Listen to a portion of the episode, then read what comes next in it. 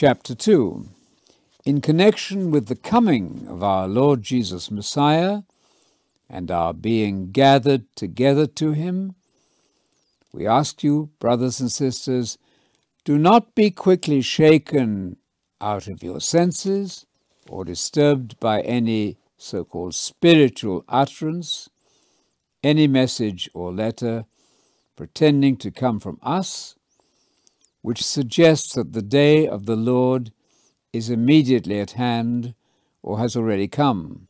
Do not let anyone deceive you by any means, because before that day comes, there must first be the great rebellion, and the lawless man must appear, the one destined for destruction. He elevates himself over everything that is called God and all that people hold in reverence.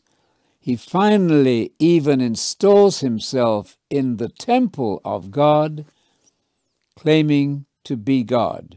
Do you not remember that I used to tell you about all this while I was still with you?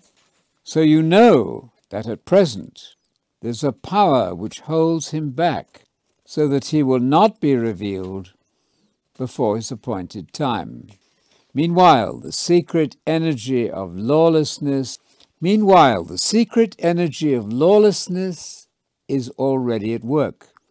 However, he who now restrains will continue to do so until he is taken out of the way. Then that lawless one will be revealed, the one whom the Lord Jesus will destroy by the breath of his mouth and obliterate by the brilliance of his coming. That lawless one will stage his own so called coming with Satan's power to aid him. It will be accompanied by all kinds of miracles, signs, and amazing but deceptive displays of satanic power. His wicked deceptions will completely fool those who are on the way to destruction as a punishment for their refusal to develop a passion for the truth in order to be saved. Because of this, God will let loose on them an energy of delusion so that they will believe what is false.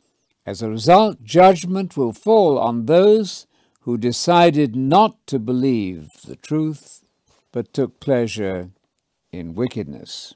But we should always give thanks to God for you, brothers and sisters, loved by the Lord, because God has chosen you from the beginning to be saved by becoming holy through the Spirit and believing the truth.